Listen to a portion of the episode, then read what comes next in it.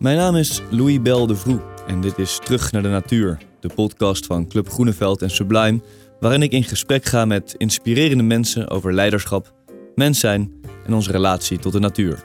In deze aflevering een gesprek met Douwe Snoek, directeur van Snoek Puur Groen. Ooit begonnen door zijn vader als hoveniersbedrijf, houdt dit familiebedrijf zich nu duurzaam bezig met natuur, tuin en buitenruimte in veel ruimere zin. Tijdens onze wandeling door de Friese Alde Venen vertelt Douwe over zinvol ondernemerschap en soft leiderschap en hoe dit bij hem als boomlange nuchtere Fries ontstaan is. Hoe wij als mens helemaal niet gebouwd zijn voor gebouwen. Over zijn evolutie van leiderschap door macht naar leiderschap door kracht.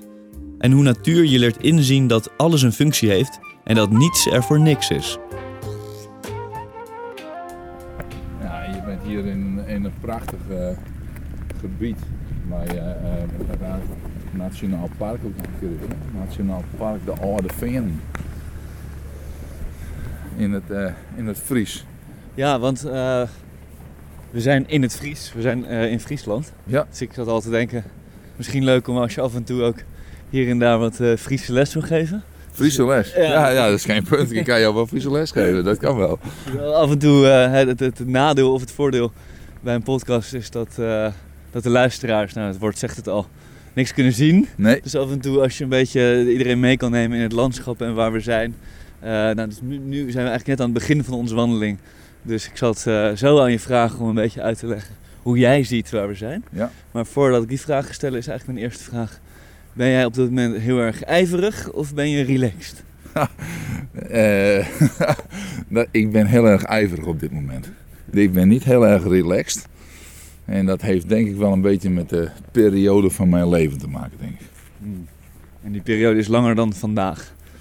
Ja, ik, sta, ik ben zesenveertig jaar en ik heb altijd gezegd van dat je niet uh, morgen moet gaan nadenken over overmorgen, maar dat je soms ook moet nadenken van over wat doe ik over vijf jaar, wat doe ik over tien jaar. En uh, soms komen er dingen op je pad waarvan je, wat het nodig maakt om goed na te denken van ja, wat ga ik vandaag doen? En uh, in die fase van mijn leven zit ik. En ik heb, mijn vader heeft, uh, ik heb het bedrijf overgenomen van mijn vader. En die heeft uh, op zijn zestigste nagedacht, wat ga ik doen als ik vijfenzestig ben. Ja. En als je een eigen bedrijf hebt, is dat niet heel erg handig. En ik heb gezien wat het met hem heeft gedaan. En dat maakt mij wel dat ik daar wel uh, op gezette tijden goed mee bezig ben. Ja, want wat, wat, wat zag je gebeuren? Nou, ik zag dat mijn vader, kijk, als je een eigen bedrijf hebt, een familiebedrijf zoals wij dat hebben. Ja, dan gaat het over passie, dan gaat het over een stuk van jezelf. Dat gaat eigenlijk heel vaak over dat bedrijf. Ja, en als je dan ineens dat niet meer hebt, dan ontstaat er ook een soort leegte in je leven die wat met je doet. En ik heb gezien wat dat met hem deed en die leegte wil ik niet. En, en was jij toen al, was het altijd al duidelijk dat jij het over ging nemen? Ja, eigenlijk uh, vanaf het begin af aan. Wij bestaan sinds één oktober veertig jaar. En uh, toen ik als uh, twaalfjarige jongen, uh, weet ik nog heel goed op de lagere school. Ja, toen, toen wist ik al van uh, dit wil ik gaan worden. Dus ik heb, mijn pad was uitgestippeld. Ik ging, ging de, de lagere land- en tuinbouwschool doen, de middelbare. Daarna heb ik nog wat andere opleidingen gepoogd om te doen, maar toen wilde ik aan het werk. En ik was een praktisch leerder. En uh, ja, dat was, dat was mijn pad. Dat bedrijf was mijn pad. En, en je zegt dus dat bedrijf is mijn pad en dat wilde ik doen. En wat dan specifiek daaraan? Heeft het te maken met het ondernemerschap? Uh, de, de, de groep mensen die je daar aantrof? De familie of de, uh, het, het, de inhoud, de natuur? Uh, nou, dat, dat is wel wat verschoven in de, in, de, in de loop der jaren. In het begin was het heel erg van, wat was het toch mooi om op zaterdag samen met je vader uh, aan het werk te zijn. En uh, nou, uiteindelijk professionaliseert een hele hoop dingen. Dus dan, dan gaat dat weg. Uh, dan, dan, daarna wordt, is het ondernemerschap. Was eigenlijk al, maar toen was dat meer aan de, aan de bovengrond. En heel veel qua, qua leeftijden, qua hoe lang jij dan in het bedrijf zat? Wanneer gebeurde wat? Nou, kijk, ik, ik werk al uh, sinds mijn nou, twaalfde, denk ik al, zaterdags in het bedrijf. Ja. En dus toen was het heel erg samen met je vader. En toen wij een tweede vesting overnamen en hij veel meer ook daar was. Toen vond ik, ik weet nog heel goed dat ik het erg vervelend vond dat hij er zaterdags niet was. Daar heb ik echt aan moeten wennen. Daar hebben we soms ook gewoon ruzie over gehad. Hmm. Het is toch heel gek dat je daar ruzie over krijgt. Ik miste hem gewoon. En hoe oud was je toen? Uh, ik denk een jaar of achttien, negentien. En uh, vanuit daaruit ben ik, uh, is, is het veel meer geworden van ja oké, okay, dan professionaliseer je. Dan laat je dat dus wat meer los. Want uh, het was ook logisch, dus dat moest je accepteren. Ja. Nou, en dan ging je, en vanuit daar is het, is het veel meer het ondernemerschap. Maar ook het, het, dat was wel meer het, het, het uitoefenen van je vak en het ondernemen. Dus het, het, echt het handelen en, en verkopen en wat was dat mooi. Dus de, toen was het wat meer dat. Nou, toen denk ik rond mijn vijfendertigste, toen is daar ook wel het woord zingeving aan, aan toegehaakt. Dus um, toen heeft dat wel wat meer de boventoon gevoerd. En dat vind ik toch wel de mooiste periode in mijn leven nog, nu. En dat is vanaf je vijfendertigste of was het rond die periode van je vijfendertigste? Rond, de periode, rond die periode ben je daar ben je veel bewuster geworden van. Daarvoor was het allemaal veel meer snel en uh, uh, uh, er ging het veel meer over. Oh, je had weer een opdracht gescoord en scoren, scoren, scoren. Ja. En, en daarna ontstaat er een periode van ja, maar waarom doen we nou wat we doen? Okay. Ja. En, en, en waarom moet het nou zo? Kan het ook anders? Dus we ook, zag je ook dat in ons bedrijf veel meer naar kwaliteit. En veel meer na, in, in plaats van kwantiteit naar kwaliteit werd gekeken. Ja. Okay. En dat heeft ons bedrijf enorm doen groeien. En uh, voordat ik daar even meer over doorgevraagd heb, we naderen nu toch wel het randje van het dorp. Ja. Dus misschien, ik weet niet of het tijd is voor de eerste Friese woorden, maar in elk geval zou je misschien een beetje kunnen uitleggen waar we lopen. Ja, we lopen in het Nationaal Park de Oude Venen. De Oude Venen, de veenafgravingen. Ik heb in mijn periode van, nou, ik denk daar rond van, van mijn negentiende tot mijn vijfentwintigste, heb ik hier, ben ik hier veel aan het werk geweest in deze, in deze regio. Omdat hier heel veel recreatiewoningen zijn. Aan, aan je linkerhand zometeen zie je ook het, het, het, het, het Prinses Magrietkanaal, daar lopen we nu al langs. Dat doorklieft eigenlijk het nationaal gebied. En daar zitten heel veel recreatieve woningen aan. Nou, aan je linkerhand zie je ook, dit zijn allemaal recreatiewoningen. En daar heb ik veel gewerkt, want dit gebied is ook gewoon echt een heel mooi... Uh, uh, ja, hier kom je echt wel weer wat tot rust. En het ligt midden in, in eigenlijk tussen het dorp waar ik groot ben geworden en Eernewoude. En Eernewoude is eigenlijk dat... Ja, daartussenin ligt dat gebied en daar varen wij heel veel. En dus, we zijn heel veel op het water hier. En dus dit is wel een gebied wat ik, uh, wat ik, wel, wel groot ben geworden. Ja. Dus dit is jouw achtertuin bijna. En inderdaad links uh, de recreatiewoningen en... Dat is prachtig. Ja, recht, recht, recht zie je eigenlijk die oude veenafgravingen met die dijkjes er nog tussenin. Waar ze uh, het veen weer terugbrachten na. En d- dit is wat er van over is gebleven. En dat is nu eigenlijk een nationaal gebied. Waar er veel natuur is. En, uh, en dit is dan nog wat meer begaanbaar. En aan je linkerhand is veel meer in het, aan het water. Dus dan loop je tussen het water door. En daar heb je echt... Uh, ja, dat, daar kan, zijn ook heel stukken, daar kunnen we niet komen. Dat is echt teruggeven aan de natuur. Kolonies met aalschovers en, en uh, ja, de goeroe hier in het noorden, een beetje Nico Minema, die ook heel erg met natuur bezig is en natuurontwikkeling en natuurinclusieve landbouw. Nou, die, die, die huist hier ook veel rond. Een mooie combinatie, een Friese goeroe. Ja, ja, een Friese goeroe, ja. ja. En, en je ziet hier nu een bordje uh, van te koop met Friesland, midden van Friesland. Daar zijn we nu. Ja. Wat doet je bedrijf eigenlijk? Wat, waar, waar hou je je mee bezig? Je zegt de recreatiewoning, daar heb ik veel gewerkt. Wat houdt dat in? Nou, maar, uh, het bedrijf wat ik heb overgenomen van mijn vader en moeder, dat houdt zich bezig met uh, de vergroening van de wereld. Ik zeg altijd, wij zijn aardbalstoffeerders. Uh, Eén keer. Aardbalstoffeerders. Dus, uh, uh, want wij doen eigenlijk alles als er een gebouw is. Daarna doen wij die hele aankleding weer. En dat heeft zich in de loop der jaren en in de laatste tijd veel meer verschoven naar het feit dat wij ook kijken naar waar is dan de plek van het gebouw in die omgeving. Hmm. Want uh, wij als mens uh, zitten nog niet zo lang in gebouwen. Wij zijn als mens eigenlijk helemaal niet gebouwd om in gebouwen te zijn. Of in, wij zijn een natuurmens. En we hebben heel, onze tijd dat wij leven als mens, het bestaan van de mens, is veel meer in de natuur geweest dan eigenlijk in gebouwen. En we zien ook gewoon dat we nu symptomen zien dat we dat eigenlijk helemaal niet kunnen. En, zoals? Nou, kijk maar naar de burn-out, de stress. Hè? En als jij kijkt naar waar, waar ging jij vroeger naartoe als jij moest herstellen, in het groen. De grootste zorgcomplexen waren in het groen. En dat was niet voor niks. Omdat je daar, hè, als jij in de stad woonde en je moest, je, je zat er even doorheen en zei, ga maar even naar oom en tante op de, op de boerderij. Met Friesland. In, in, in Friesland. Ja, daar, heb, daar, daar waren heel veel kinderen die daar vanuit de Randstad hier ook weer naartoe gingen om ja, weer, weer rustig te worden. Of. Dus ik denk dat heel veel welvaartsproblematiek voortkomt uit het feit dat wij heel staan, gaan zijn verstedelijken. Nou, dat gaan we toch sowieso doen. En ons bedrijf is op dit moment heel erg bezig met die klimaatopgaves. En maar ook de mens. Dus hoe is de plek van iets in de natuur en wat doen we daarmee? Ja. En zo doen wij ook dus recreatieve woningen. Eh, aanleg van een stukje beschoeiing, oeverbescherming. Dat was vroeger heel erg hard. Tegenwoordig wordt het veel meer met de natuur en kijken we ook naar de omgeving en dat soort dingen. Zou je daar inderdaad nog één uh, of twee voorbeelden van kunnen geven wat je misschien nu anders doet dan uh, hè, zoveel jaar geleden, maar waarin het dus echt gaat over een plek of een huis of een kantoor is onderdeel van de omgeving? Nou, wat je ziet is dat de gemiddelde industrieterreinen, daar werd een, een, een fabriek neergezet, verharding eromheen. En, dat, en, en een kantoor en dat was het. Tegenwoordig is het veel belangrijker om ook te kijken naar ja, die mensen die erin zitten, doen die tussen de middag ook nog een wandeling. Dus, eh, en als dat terrein dan zo is, moet dat dan allemaal wel verhard zijn of kan het ook anders. Ja. De, eh, maar als je het hebt over woningen, eh, hoe vaak zie je wel niet advertenties van kom wonen in het kabouterbos en dan kom je daar en dan staat er niet een boom.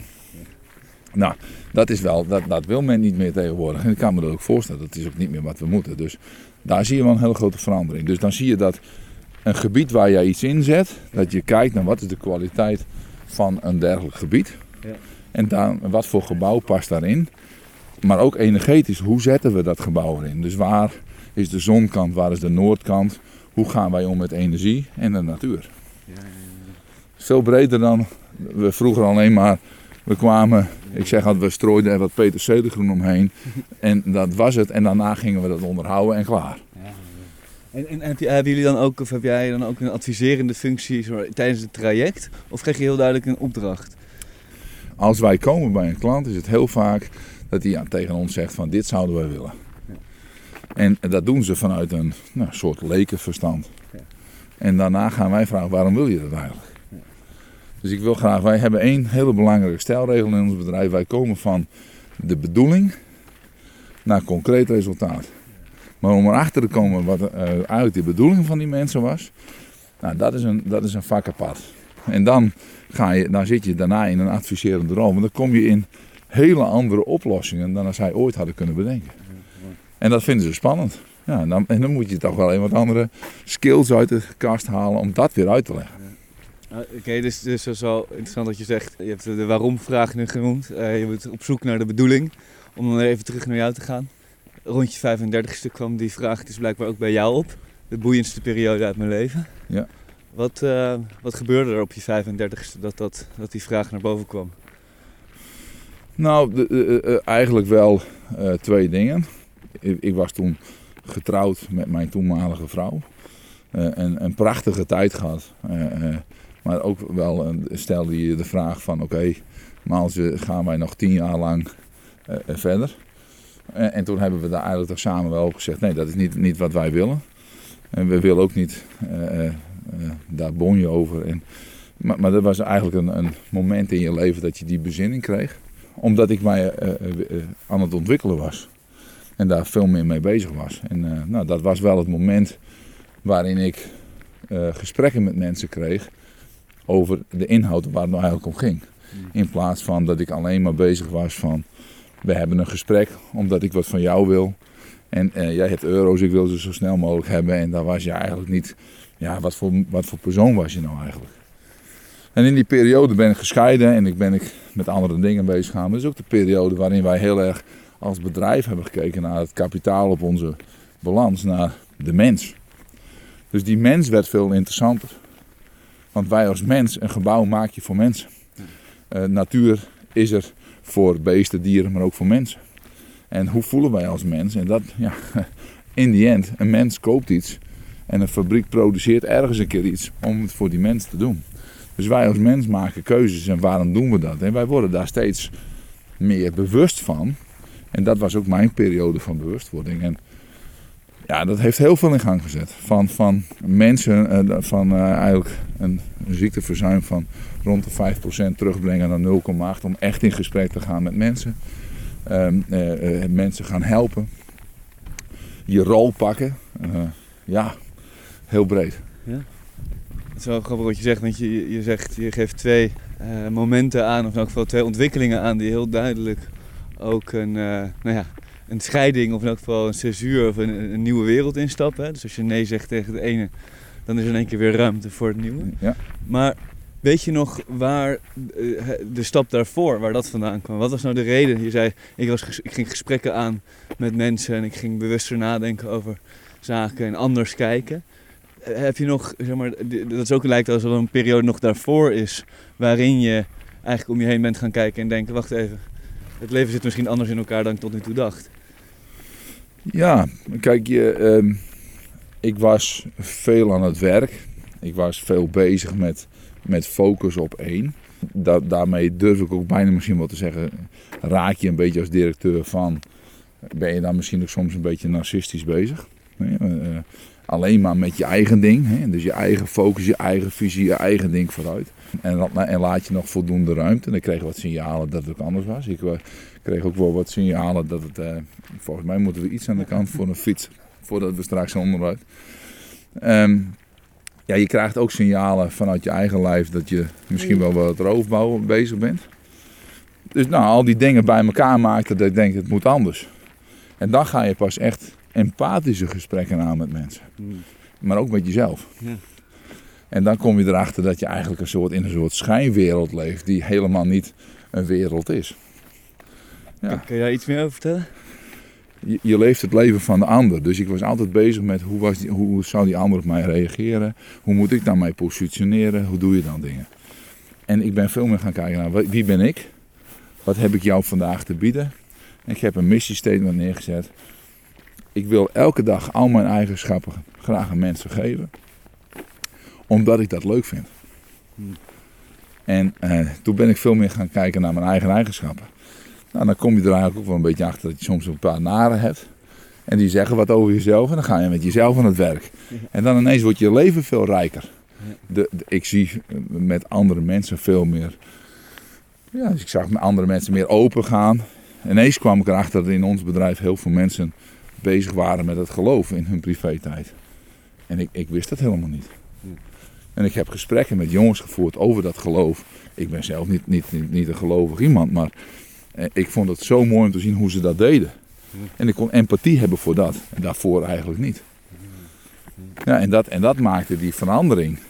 En toen ineens zag ik ook van... Oké, okay, ik moet heel andere gesprekken met klanten gaan hebben.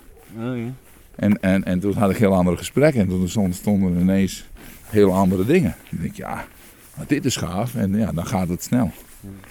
En, en als je erover vertelt, komt er ook een glimlach op je gezicht.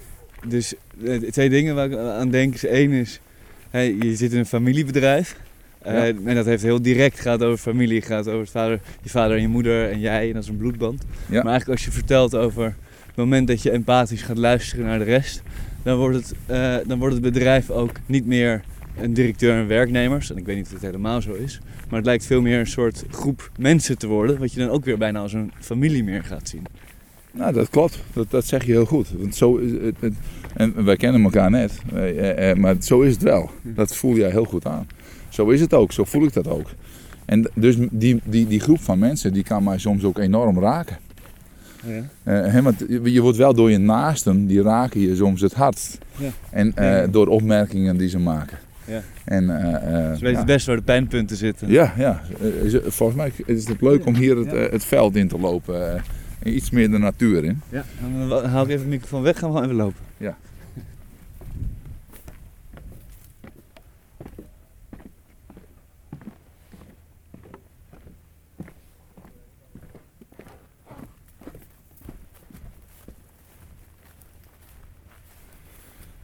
Nee, dus, dus doordat je dat doet, merk je gewoon dat, dat je een soort familie aan het maken bent. Maar dan zie je ook dat je gesprekken hebt waar je soms met kerels, ik weet niet hoe je dat zelf ervaart, maar Wij als mannen vinden, moeten we toch hadden we een beetje stoer doen en huilen hoort er niet bij. Nou, ik heb gemerkt dat kwetsbaar wel veel mooiere gesprekken met zich meebrengt dan niet kwetsbaar. En kwetsbaar maakt ook dat we echt van elkaar weten waar het over gaat. Ja, dat, dat, dat is een verrijking. Echt een verrijking voor je leven. En, en dat is het... Uh... Dat is, het is wel boeiend, hè? Dus als directeur en zeker... Was je eigenlijk al directeur op je vijfendertig? Was je toen directeur? Ja, ja, ja, ja, ja. Dat, het lijkt heel erg samen op te gaan. Er zullen ook nog wel andere krachten werken. Maar het mooie is als, als, als directeur is dat, dat wat jij intern doormaakt... kan je heel snel externaliseren. Ja, ik, ik, ik, heb, ik geef af en toe... Uh, spreek ik voor, um, voor zalen over H R en hoe ga je nou om met mensen. En daar mag je dan uit je eigen ervaring zeggen. En niet omdat ik nou vind... Dat, dat, daar heb ik altijd een beetje een hekel aan... dat je mensen tot een soort goeroe benoemt. Of ik noemde net een Friese goeroe. Maar hij weet gewoon veel. En hij heeft, is gewoon interessant om naar te luisteren. Ik wil niet zeggen dat hij altijd de waarheid spreekt. Want dat is maar net hoe ik hem weer invul. Maar, en ik hoop ook dat mensen zo op deze manier... kunnen luisteren naar elkaar. En, en, en misschien wel naar mij. Uh, naar mijn ervaring. Ik deel alleen mijn ervaring. En ik gun iedereen zijn eigen pad. Maar dat is wel mooi om te zien. En ik kwam uh, in mijn leven Haukje Nauta tegen. Een dame die heel erg bezig is met, met, met het, het human capital. En die kijkt daar ook op een manier naar. En wij raken elkaar ook heel erg. En we noemen elkaars voorbeelden ook heel vaak. En dan zie je dat er ineens een soort beweging is. Dat in Nederland er eigenlijk een hele hang is naar. Hoe zouden we dat eigenlijk moeten doen? Ja. En uh, ja, ik heb het gewoon soms gewoon gedaan. En... Uh, Ik heb ook gesprekken met uh, mijn medewerkers soms aan de keukentafel. Al zou het zo zijn zoals wij nu praten. Ja. Ik zei, maar dat kan niet. Zeggen heel veel ondernemers, want dat is, dat is privacy. Nou, ik zei, als je nou komt van de, van de bedoeling naar concreet resultaat. Was een privacyregel nou bedoeld om, om afstand van elkaar te creëren? Of was die er gewoon bedoeld om jou te laten weten dat je geen misbruik van mensen gaat maken? En ik zei, ik maak geen misbruik van wat ik hoor. Want wat ik hoor schrijf ik niet op. Ik ga het nooit gebruiken tegen iemand in een procedure. Maar ik zei, ik kom niet in een procedure. Want in die end, als wij niet bij elkaar passen, dan voelen we dat allebei wel. En dan helpen we elkaar naar een andere plek. Ja, en, en dat maakt het leven een stuk relaxter. Het lopen hier trouwens maakt het leven ook een stuk relaxter. Ik vertelde ja. in het begin de vraag... Ben je nou heel ijverig of relaxed? Hoe, hoe staat het ervoor? Uh, uh, uh, dit soort gesprekken maken mij al veel relaxter. En, en de omgeving zeker. Dus, uh, ja. Ik ook. Ik word ook steeds relaxter. Ja. Uh, um, ik merk wel, er komt in één keer een, een vooroordeel in me op. Uh, je vertelde over, uh, nee, dit, over de, nou, onder andere over huilende mannen, zou ik maar zeggen. Ja. En uh, uh, nou, daar, daar zijn allemaal, uh, je zei het zelf al. Kan dat nou wel of kan dat niet? Hallo. Hallo. En uh, nou, ook geïnspireerd door het landschap en alle, de, wat zijn het, ganzen denk ik? Ja, ganzen. De, de ganzentrek begint weer. De ganzentrek begint weer. Merk je dat het, uh, als je nou voor een bepaalde context hier hebt, dan is het wel de Friese context. Is het voor een Fries, is dat, is dat nog uh, moeilijker om deze openheid aan te gaan? Is er een cultuur van minder openheid? En dit is een, dit is een vooroordeel, ik zeg het al. Ja, nee, ik snap dat je dat zegt. Ik denk wel dat als je kijkt naar uh, Friesen en Brabanders, die kennen altijd heel goed met elkaar. Dus ik geloof wel dat in, het, in de Friese cultuur wel eens ingebakken. En uh, culturen hebben wij en die zijn ook echt wel van invloed op ons als mens. En ik denk dat die Friese cultuur best wel open is, maar hangt wel een beetje vanaf waar je in, in Friesland zit. Ik denk dat daar, hoe meer je naar de Waddenkust komt, dat je daar wel wat meer mensen tegenkomt die wat meer zijn van de oudheid en van... Ja, doe maar normaal, dan doe je al gek genoeg. Dat zit sowieso in onze provincie ingebakken. Dus, en, en dat zit ook wat in mij. Maar in, in die end, maakt niet uit wie je bent, waar je op de wereld leeft. Wij zijn gevoelswezens. En als je daar niet, als je daar je ogen voor sluit, dan kan je best wel een bedrijf runnen. Maar je moet je afvragen of je bedrijf runt op macht. Of op uh, natuurlijk leiderschap en kracht. En ik heb gemerkt dat ik... Uh, doordat ik een stap heb gezet in het onbekende, want het was voor mij ook heel erg onbekend. Het gevoel was voor mij, ik heb door mijn tweede vrouw leren voelen. Ja. En ik, ik had niet gevoel, ach, ophouden, werken, klaar, niet zeuren. Uh, maar uh, ja, gevoel is dan toch wel een goede raad geven waar je wat mee moet doen. En dat heb ik wel geleerd, ja. Ik uh, sprak afgelopen week, liep ik door, een, uh, door Drenthe voor een uh, ander gesprek. En toen ging het ook heel erg over, uh, eigenlijk het begint allemaal als je wil gaan leven eigenlijk, misschien wel groots gezegd, maar met de weg naar binnen. Ja. Dus die connectie maken met jezelf. En voordat ik dan weer verder ga in, uh, om te vragen ook hoe je zich dat in je bedrijf en hoe je met klanten werkt, nog even een laatste vraag misschien. Want je, stel, je, je vrouw hielp je daarbij, maar kun je nog iets nog toelichten hoe dat, omdat het ook zo, hè, het is kwetsbaar misschien wel. Ja. En, um, maar het, is, het, het kan voor zoveel mensen, is het zo, de neiging, of je nou Fries bent of Drenthe of Zuid-Holland of Hollander, om, om weg te kijken bij de kwetsbaarheid, om weg te kijken naar die weg naar binnen. Hoe ben jij toch in die kwetsbaarheid, hoe ben je daar toch, hoe ben je dat aangegaan? En welke omstandigheden, welke context heb je daarvoor nodig gehad? Nou ja, kijk, uh, uh, uh, als je weer verliefd wordt op een ander, dan is de vraag van, oké, okay, met op wie wordt zij verliefd?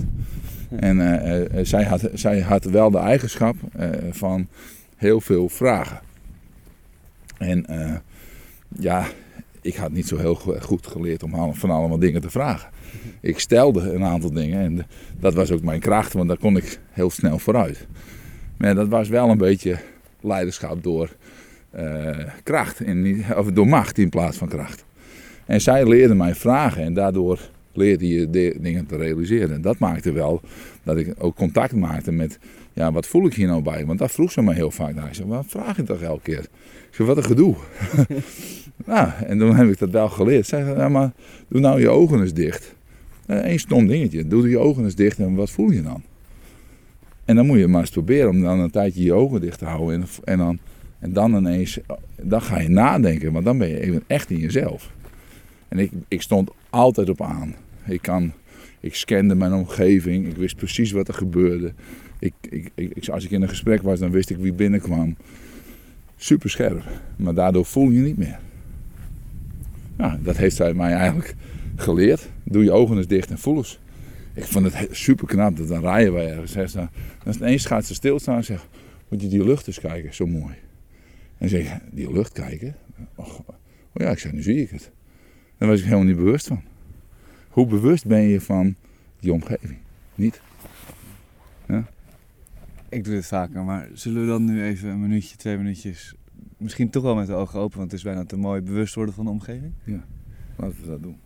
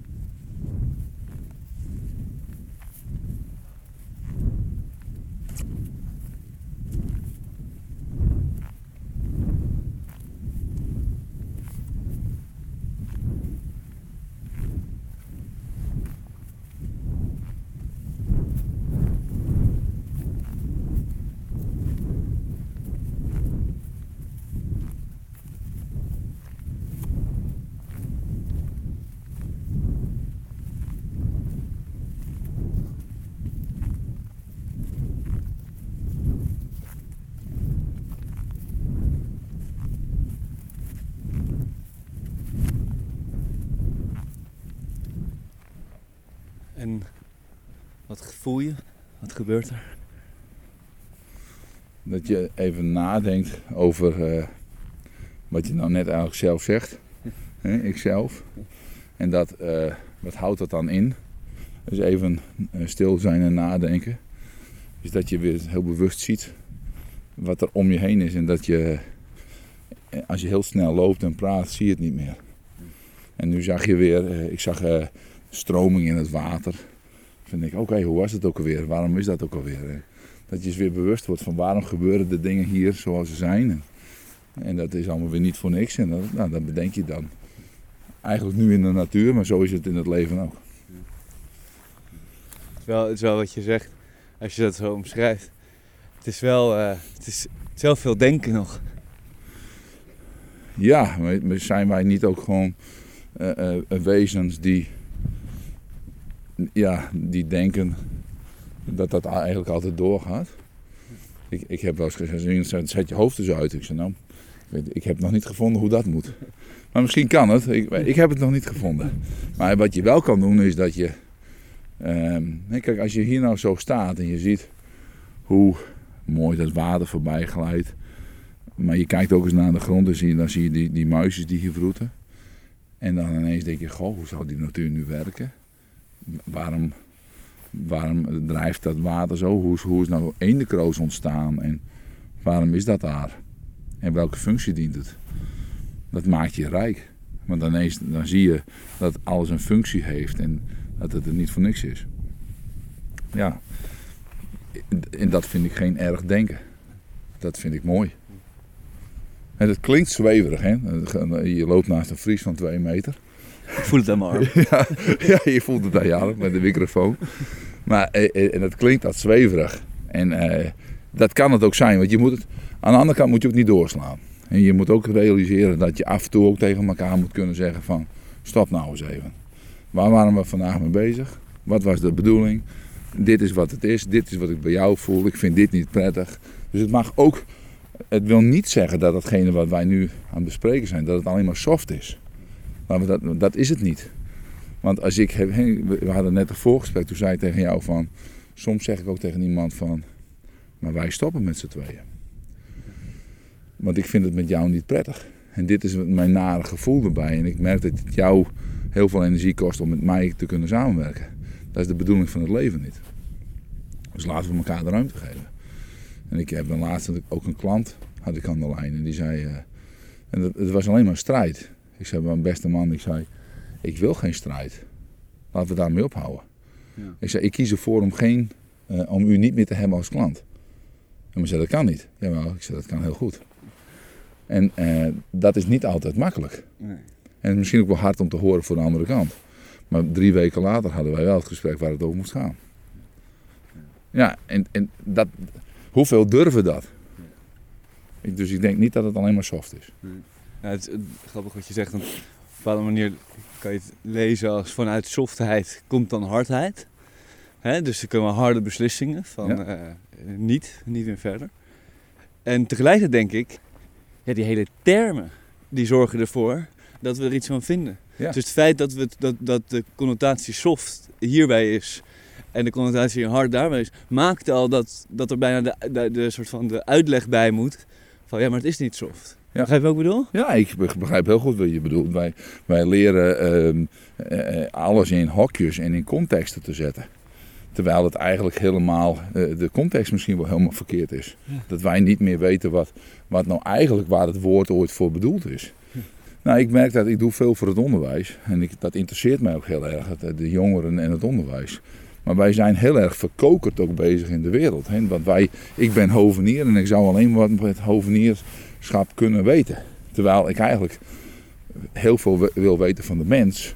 En daar ik mijn kennis op wil inzetten. En ik ben specialist op het gebied van groen. groen. Ik noem me eigenlijk vaak een generalist en geen specialist. Maar ik weet wel wat iets met mensen doet. En uh, dat kan ik inzetten. Maar soms heb ik ook andere vakgebieden nodig die helemaal niet in die, die je morgen niet naast mij zou denken. Maar die wel heel erg complementair zijn aan het vraagstuk waar ik voor sta. Dus de context is altijd al... Wij, het moet zo, in de, daarmee duwen we dingen in hokjes die niet in hokjes hoeven. En hoe ben je dan, hoe ben je dan en wat doe je dan bij onderwijs? Wat is dan, hoe kom je daar terecht? Is dat, is dat, een, is dat ook een, een, een uiting geweest van je eigen ontwikkeling? Ja, nou ja, ik, ik, ik ben, een, uh, zoals ik net al begon, hè, praktisch leerder. Niet een theoretisch leerder, maar ik vind wel het ontzettend mooi om te zien hoe jonge mensen uh, hun dingen weer doen. En hoe die nog veel meer onbevangen kunnen nadenken over dingen dan wij. En uh, ja, dat vind ik prachtig. En dan, en dan, maar dan vind ik het ook mooi te zien hoe zo'n organisatie dan werkt. En waarom, hoe, waar struggelen ze mee? En ik, als bedrijf willen wij graag mensen hebben die veel veelzijdiger zijn. En de, de medewerker van ons, van de toekomst, hoe ziet hij er nou eigenlijk uit? Want als we nou toch tien jaar vooruit denken. En we zien dan dat Tesla heel erg bezig is met het autonoom rijden. ja, waar staan wij dan? Maar wat voor effect heeft dat op de stad? Het is uitgerekend dat je ongeveer vijftig procent minder asfalt nodig hebt als je autonoom rijdt. Ja, dan kan dat vergroend worden. Ja, hoe ziet dan die medewerker van de toekomst eruit? En, en, en dan betekent dat ook dat je misschien wel heel andere mensen wilt hebben. Dan zie je dat het onderwijs daarmee worstelt. En het beroep van vandaag is niet meer het beroep van morgen.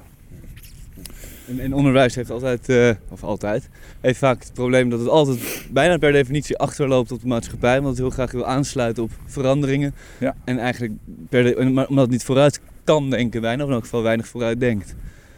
Nee, maar dat komt ook weer omdat je ziet dat dat onderwijs eigenlijk uh, werkt vanuit een, een, een zelfstandig opererend iets. En die zegt van wij zijn onderwijs en wij zijn van onderwijs. Ja, nee. Uh, jullie zijn een instituut die uh, jonge mensen een mogelijkheid geeft om te leren.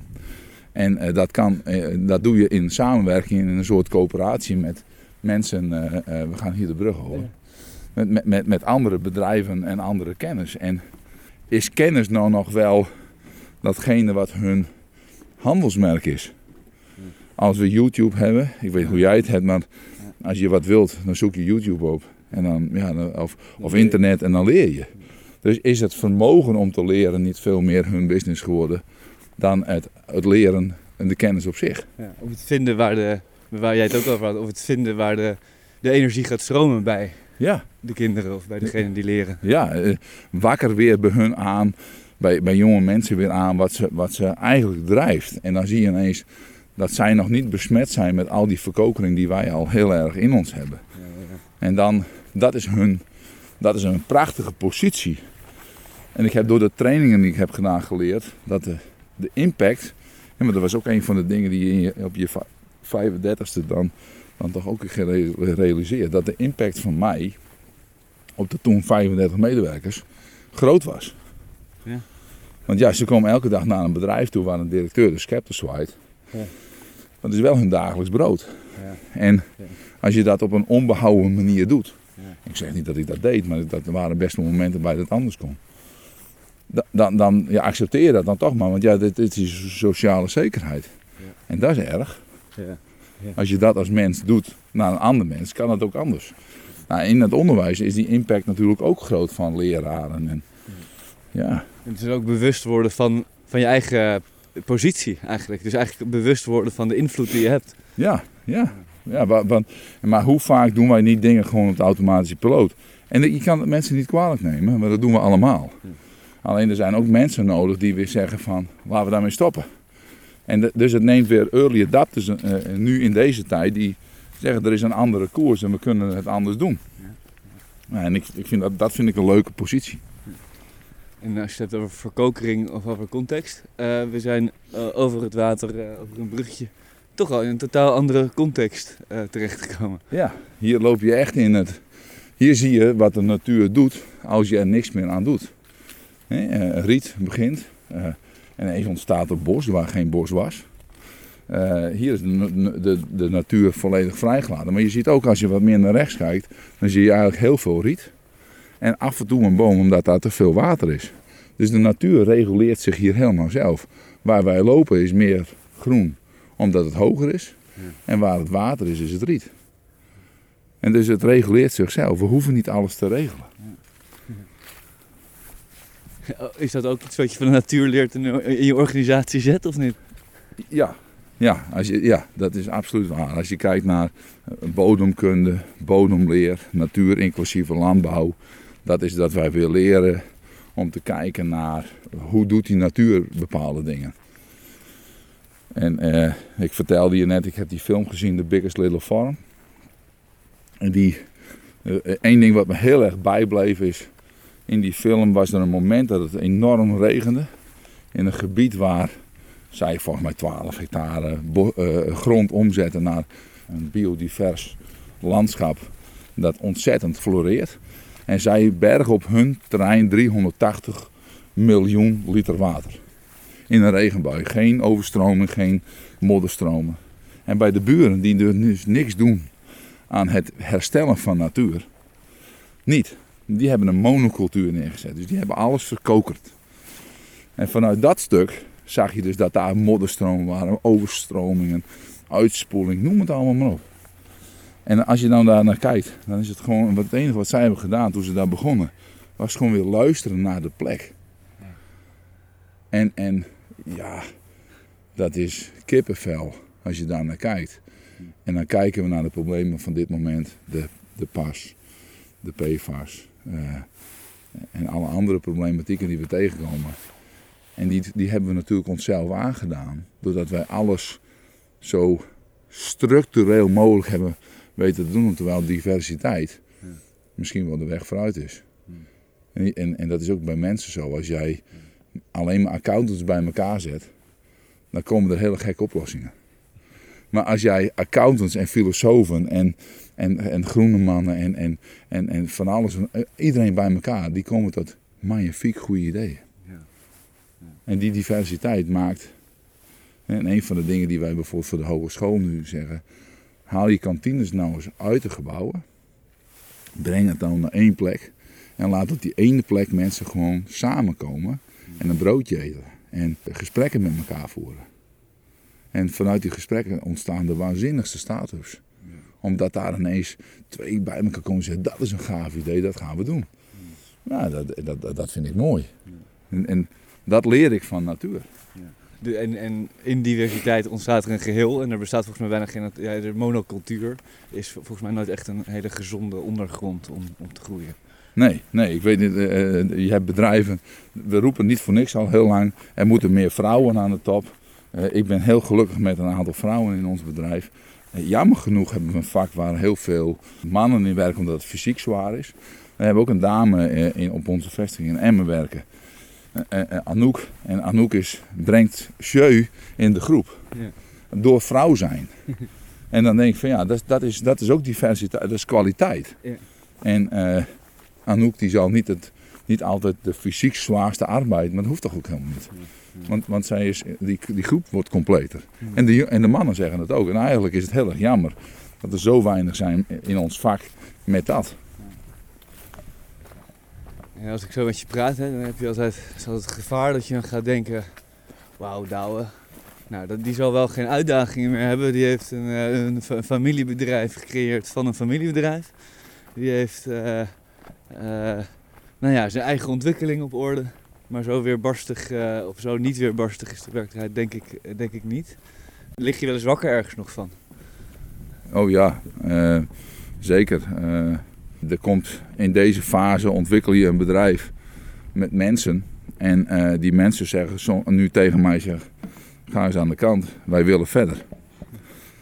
En uh, dan moet je ineens als, als directeur van leren dat je het plafond bent geworden van jouw bedrijf.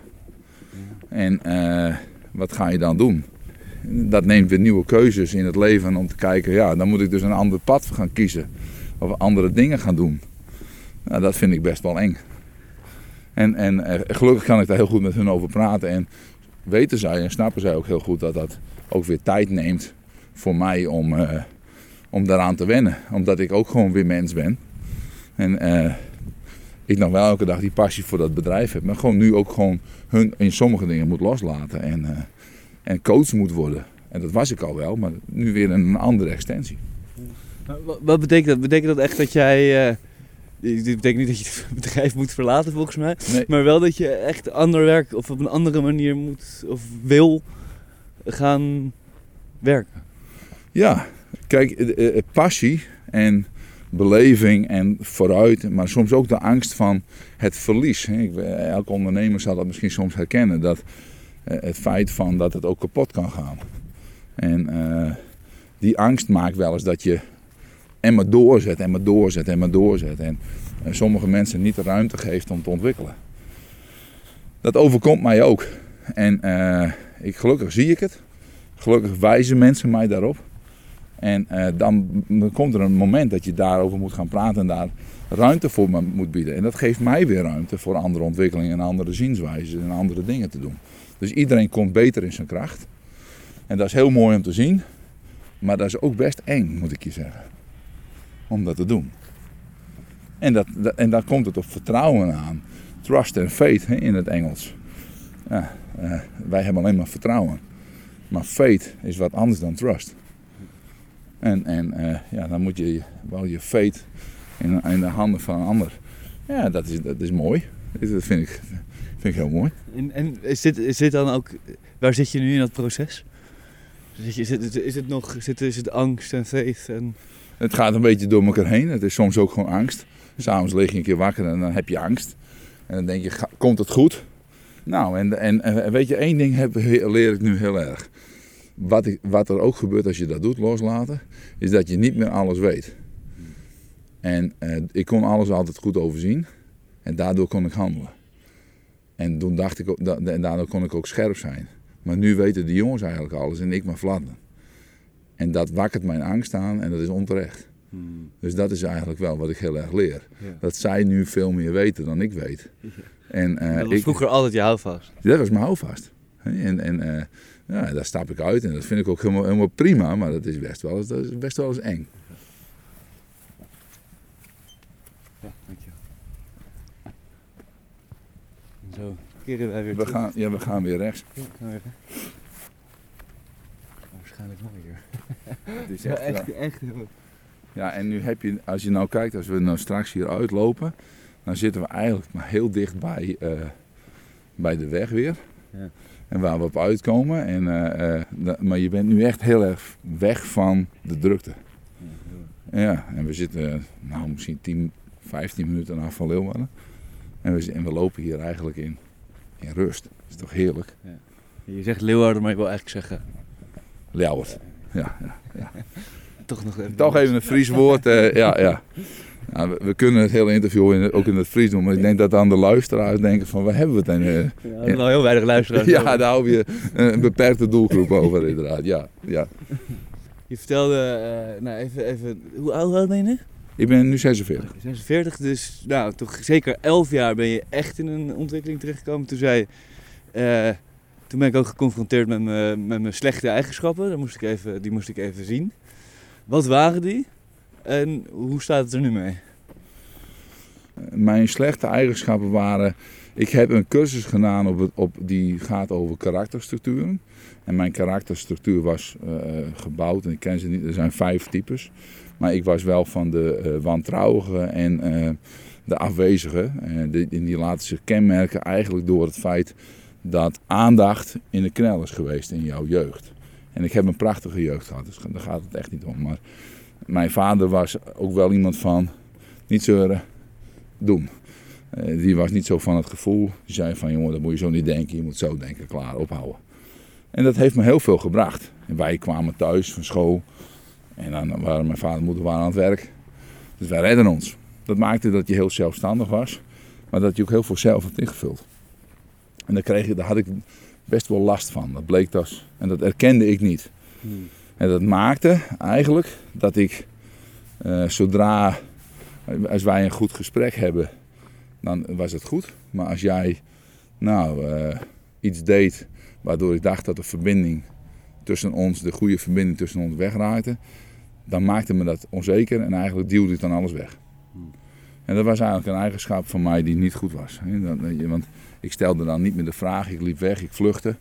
En uh, uh, ja, wat, wat, wat voor voorbeeld kan je daarbij geven? Dat was een, uh, uh, ineens had je een goede relatie met een klant, er gebeurde wat en hij reageert boos op je. En ik ging mee in die boosheid en, en, en je had boos op boos.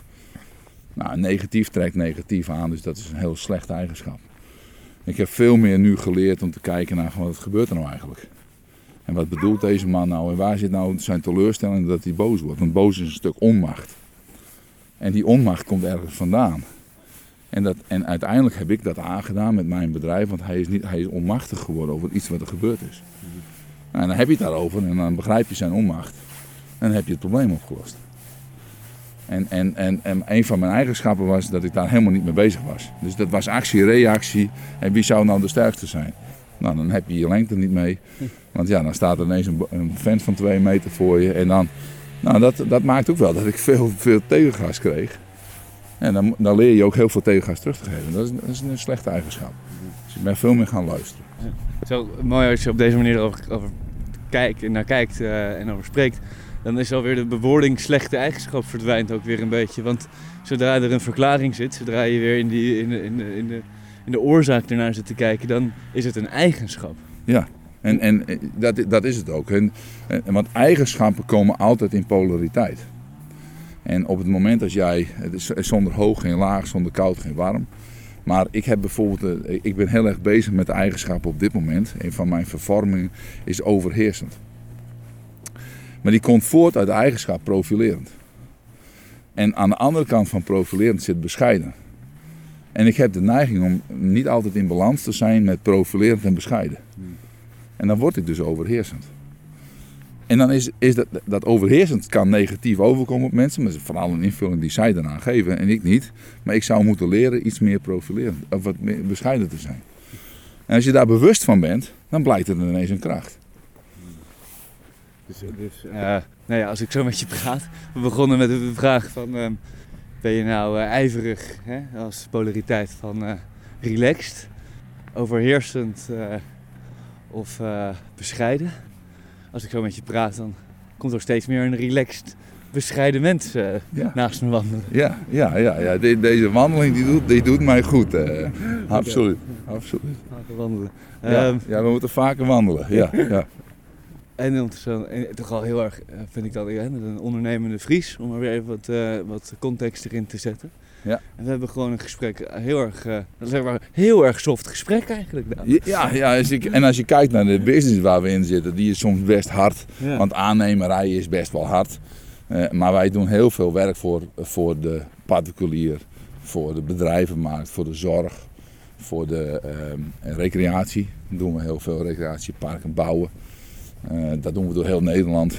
En daar gaat het wel heel erg vaak over beleving. Ja. Dus daar zit wel heel erg die softe kant in. Ja. En, uh, dus, de, dus uiteindelijk is het een soort mix ja. van die twee. En uh, ja, uh, kijk, uh, als je, ja, ik kan helemaal losgaan op het gebied van klimaatadaptatie, klimaat en waar gaan we naartoe. Maar er is een onderzoek geweest in tweeduizend zes. Dat als wij als Nederlanders niks doen, en wij tegen een schadelast aan gaan lopen van achtenveertig miljard euro in tweeduizend vijftig. En op basis daarvan is ook een, een, een deltaplan adaptatie gemaakt door de regering. Waarin gemeentes moeten bezig gaan om, om stresstesten van hun gebied te doen. Maar als je nou realiseert dat gemeentes, en daar wordt heel erg naar gekeken, en die moeten het gaan doen. Maar als wij nou gewoon kijken dat zeventig procent van het oppervlak van Nederland of van een stad in handen is van de particulier en niet in handen is van de overheid, dan is het toch gek dat we die vraag alleen maar neerleggen bij de overheid. En die zijn wel bezig met stresstesten, maar bedrijven, kunnen we nou van een gemiddeld bedrijf verwachten, waar dertig, vijfendertig mensen werken, dat die dit soort stresstesten kunnen doen? Ja, dat is natuurlijk onze business. Maar er zit ook weer heel veel educatie in. Dus wij hebben ook gezegd als ons bedrijf, wij willen gewoon nou eigenlijk tussen de tien en de vijftien procent van de tijd van onze overheid besteden aan educatie. Gewoon leer de burger, leer de school. We beginnen met scho- groene schoolpleinen, met een wedstrijd, met de provincie om eh, nou die agenda klimaatadaptatie bij hun ouders, bij hun opa's, hun oma's aan de gang te krijgen. We zijn bezig met het feit dat wij zeggen van de Human Capital Agenda van Zwitserland. We hebben er last van dat de Randstad slokt straks alle, alle nou, hoger opgeleiden op. En wat blijft er dan nog over van deze provincie? Dus ja, moet je ook niet ook als ondernemer je daar soms ook gewoon niet drukker over maken als wat doen we daarmee? En dat vind ik mooie onderwerpen en dat is... Dat maakt ook het ondernemerschap mooi, maar dan ga je ook kijken naar wat doen wij daaraan. Ja. Maar daar zit ook weer een soort businessmodel in. Mm, ja, ja. Maar veel meer een businessmodel van impact. Ja. Duurzame en impact. Duurzame impact. Ja. En je moet niet alleen maar meer kijken, denk ik, naar alleen maar de euro's onderaan de streep. Hè. Het is people, planet, profit, dat was het. En ik geloof in people, planet, purpose. Ja. Ja. En, en profit is een resultante van alles wat je daarin doet. Ja. En, ja.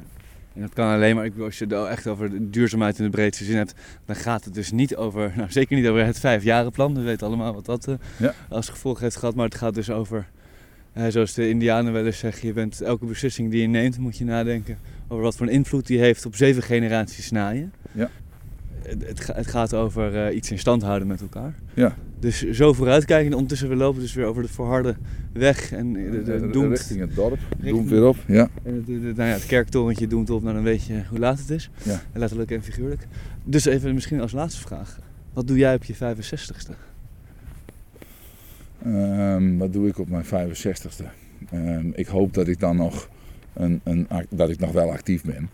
Uh, ik wil, uh, maar ik, ik weet één ding zeker, dat het bedrijf zoals ik dat nu heb, ik dat dan heb overgedragen aan een, een, een, een, een, een, uh, nou, een groep mensen die dat mooi vindt om dat ook verder te zetten. Ik mijn kinderen mag helpen, daar waar het kan, uh, om nou, die impact die zij willen maken ook uh, op te zetten. Ze hoeven echt het bedrijf niet over te nemen, want ik denk niet dat daar de toekomst voor hun ook zit. Dat moet je misschien soms ook anders doen. Maar, maar en, en dan hoop ik gewoon mensen te kunnen uh, inspireren nog steeds. Op een bepaalde manier. Maar ik moet ook gewoon dan denk ik wel realiseren dat als je vijfenzestig bent, dat je dan niet meer altijd het tempo kan. En het, uh, ook de zienswijzes kan hebben. De brede zienswijzes van de generaties achter mij. Dus we hebben de aarde te leen van onze kinderen. Dus ik hoop dat ik dan mag zeggen, ik heb het uh, goed aan je achtergelaten. Ik zal mijn steentje er nog in bijdragen, maar ik wil ook wel graag uh, genieten van de vrije tijd die ik heb.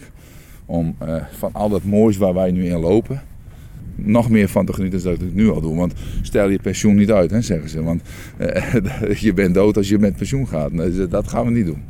Nee. Weet je welke twee woorden in me opkomen als je dit vertelt? Nou? Relaxed en bescheiden. Ja, ja, absoluut. Dankjewel. Dankjewel. Je luisterde naar Terug naar de Natuur, de podcast van Club Groeneveld en Sublime. Met dank aan Douwe Snoek, Zoë van Lieren, Rick Waldman, Maaike Baan en Marcel Tjepkema.